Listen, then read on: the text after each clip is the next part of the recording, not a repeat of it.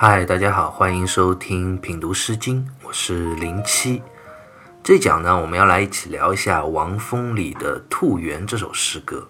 《兔园》这首诗歌是一首写于乱世中的作品，但它的动人之处呢，是诗歌从作者内心的记忆来铺陈开。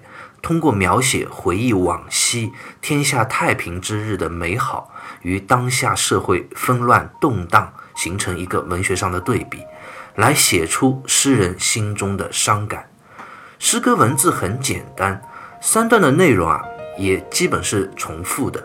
我们先来读一下这诗歌三段的分别。第一句：有兔圆圆，至离于罗。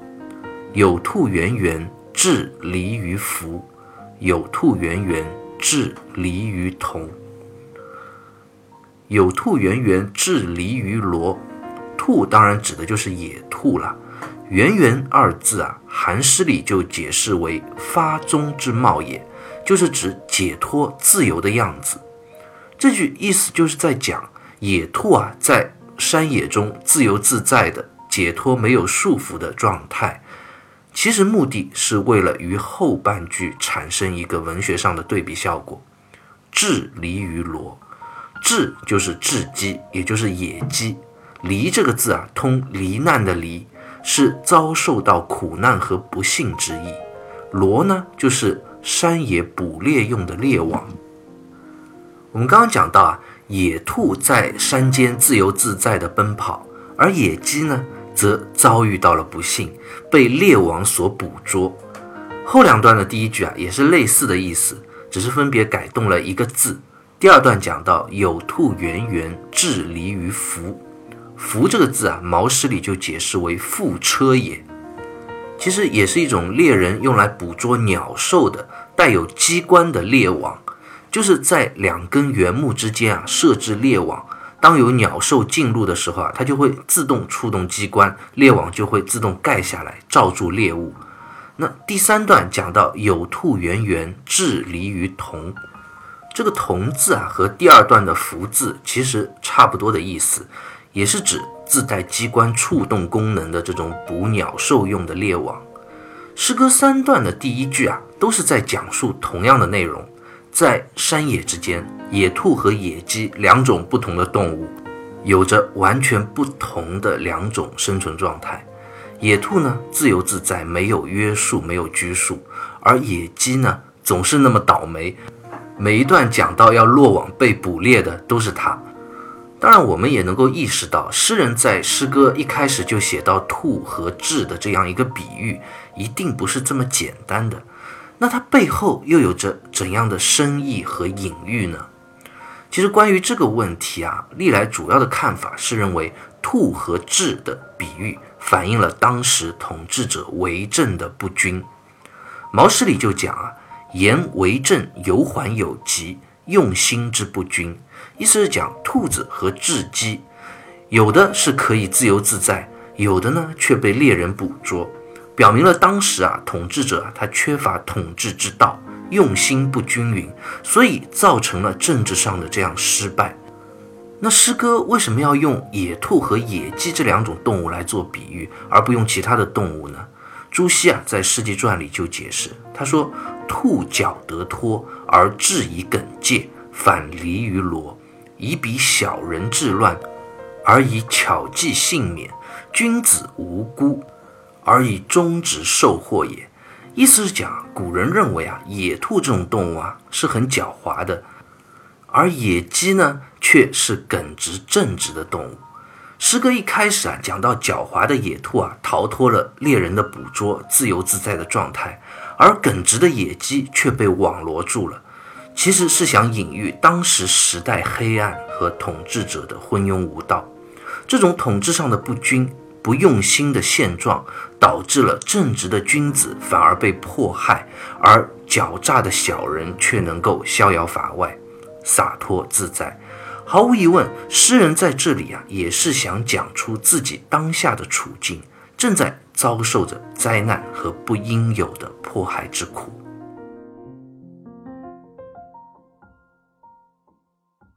诗歌第一句，诗人用兔和雉两种山野动物之间截然不同的状态对比，写出了当时作者所处的社会环境阴暗不明和统治者的昏庸无道。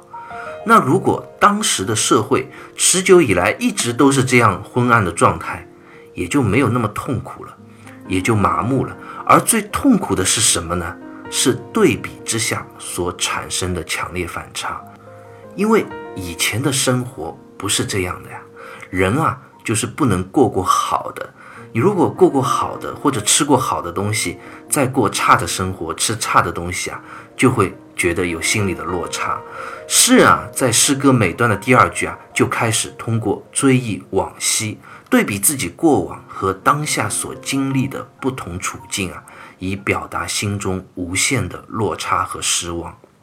我们来看诗歌分别每段的第二句：“我生之初，尚无为；我生之后，逢此百离。我生之初，尚无躁；我生之后，逢此百忧。我生之初，尚无庸；我生之后，逢此百凶。我生之初，《毛诗正解》里就解释为言我幼稚之时。”也就是作者在回忆自己幼年儿童之时，那个时代是怎样的呢？尚无为，尚这个字啊，指的是还的意思；为呢，是指事；无为就是指无事之意。这句是在讲，在我年幼的时候啊，当时天下太平，还没有我当下所遭遇的这些事啊。而现在呢，我生之后，逢此百离。离字是指苦难和不幸，百字在这里啊是一个虚数，就是指很多之意。我现在长大了，却遭遇到如此多的苦难和不幸，这与我儿时的天下无事、快乐自在的状态是多大的反差和对比啊！怎不叫人伤心失望呢？诗歌接下来两段的中间一句啊，也是类似的含义，只是略微改动了几个字啊。第二段，我生之初尚无躁，我生之后逢此百忧。躁这个字啊，也是为的意思。忧呢，是指忧伤，和上一段所讲的离字啊，也是差不多的含义。最后一段讲到，我生之初尚无庸，我生之后逢此百凶。庸字啊，毛诗里就解释为老也。凶呢，指的就是凶祸之事。好了，诗人在最后一段啊，就不是简单的重复了，而是更进一步告诉了我们他所遭遇的到底是什么事。庸意思是劳，这个劳字啊，指的就是两方面的含义了。一方面是劳役，也就是徭役之苦啊，为统治者干活辛苦劳动；而另一层的意思呢，就是指战乱之苦，因为战争而要上战场，要服兵役。不管是徭役还是兵役啊，都是非常痛苦的事情。作者在过去天下太平之时啊，不曾遭遇经历过这些，而现在呢，周王室衰微，诸侯侵伐，战乱不止，这一切的苦难也都随之附加在诗人的身上，就像沉沉的重担，叫人无法承受。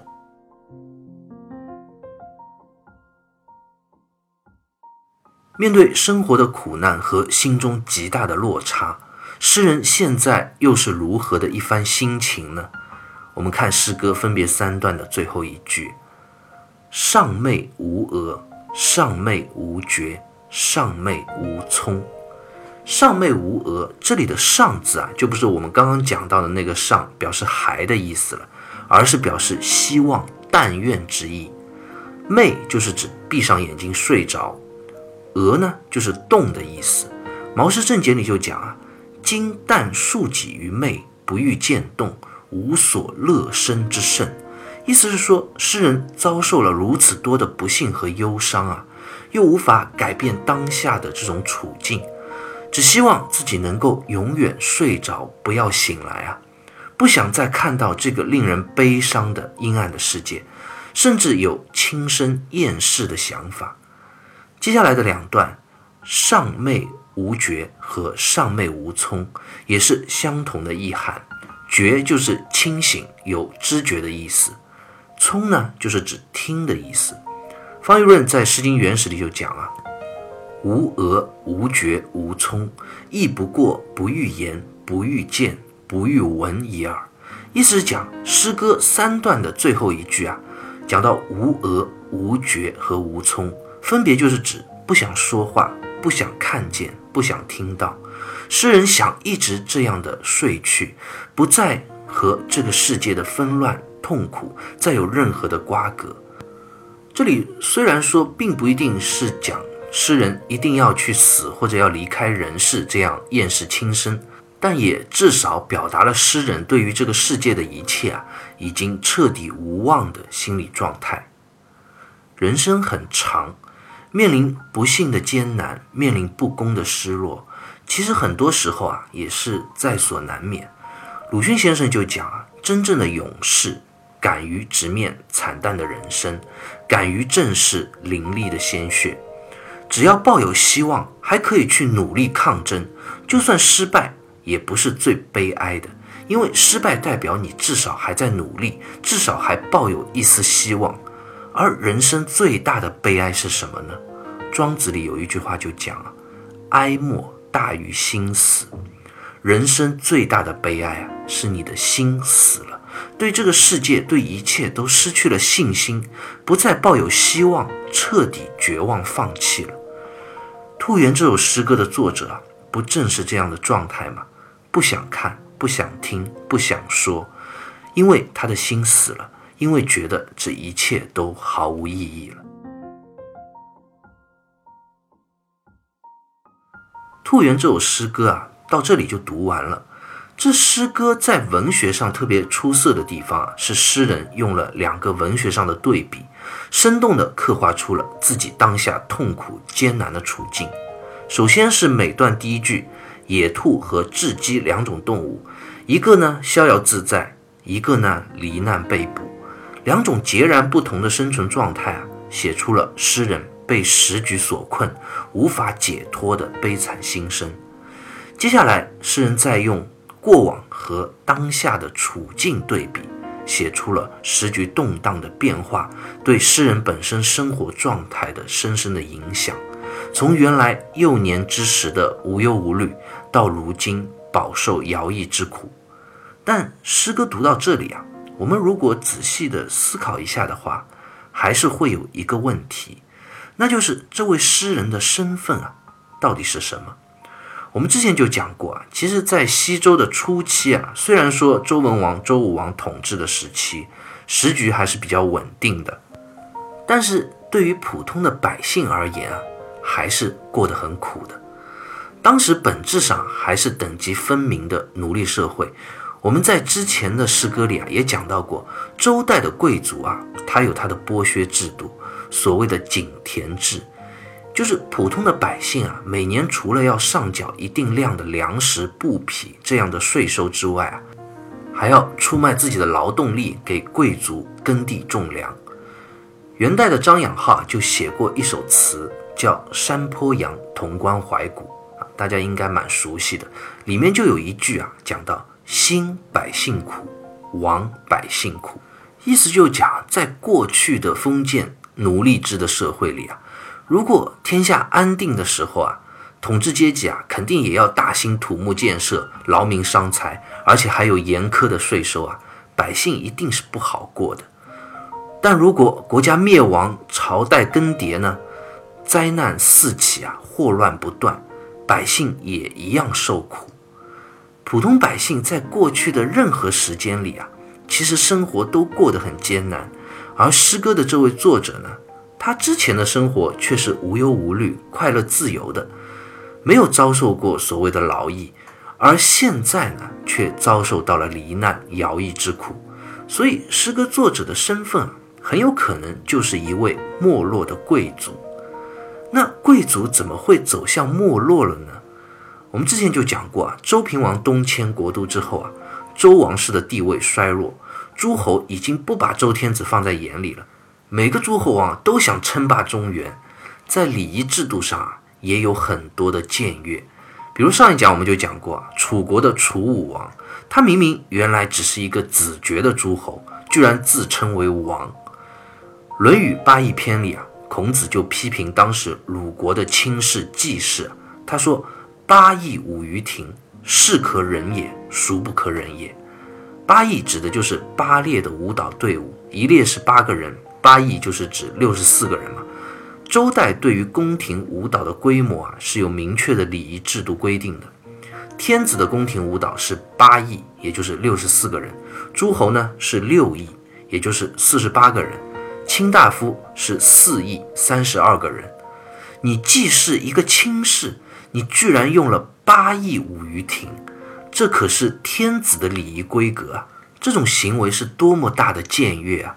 所以孔子就讲：“是可忍，孰不可忍也。”面对这样礼崩乐坏的行为啊，我怎么能够忍呢？大家试想，连一个鲁国的卿士啊，都把自己当天子了，周天子该有多没落啊！连周天子这样最高的贵族都没落了。在那个动荡纷乱的时代里，小的贵族沦为平民，被新生的贵族力量所剥削，不也是很容易理解的事情吗？诗歌的作者啊，就是这样一位没落的贵族。他原来在周平王东迁之前啊，还过着贵族无忧无虑的惬意生活，可未曾想之后却遭遇了西周的灭亡，在离乱战火之中啊，自己贵族的地位啊也丧失殆尽，沦为了平民百姓。背负着劳役之苦，过上了艰辛的生活。想到当初，再看看眼前，他居然忧伤至极，以至于产生了厌世轻生的念头。由此可见啊，这位诗人啊，也算是一位心理脆弱的没落贵族了。我们想想那些无论国家兴亡都生活在困苦之中的平民百姓，他们不也依然每天都勇敢地面对生活的艰辛吗？比起这位诗人，这些百姓不知道要勇敢多少倍啊！而这位诗人呢，因为这样生活的落差，居然就不想听、不想看、不想说话了。这或许显得就有点过于懦弱了。所以，我想《兔园》这首诗歌，我们现在在读的话，可以从一个反面来有新的感悟，那就是不管你的人生遇到怎样的跌宕起伏，永远不要失去。坚持生活下去和面对他的勇气。有一本小说啊，叫《白鹿原》，里面有一段话，我当时读到的时候啊，就特别的感动，也很喜欢。他就讲要好好活着，活着就要记住，人生最痛苦、最绝望的那一刻，是最难熬的一刻，但不是生命结束的最后一刻。熬过去，争过去，就会开始一个重要的转折。开始一个新的辉煌历程，心软一下，熬不过去，心就死了，死了，一切就都完了。好好活着，活着就有希望。这段话也送给大家所有人，不管你现在是处在生活中的顺境或者逆境，都不要失去面对生活的勇气。好，关于《兔圆》这首诗歌啊，就先聊到这里，下期再会。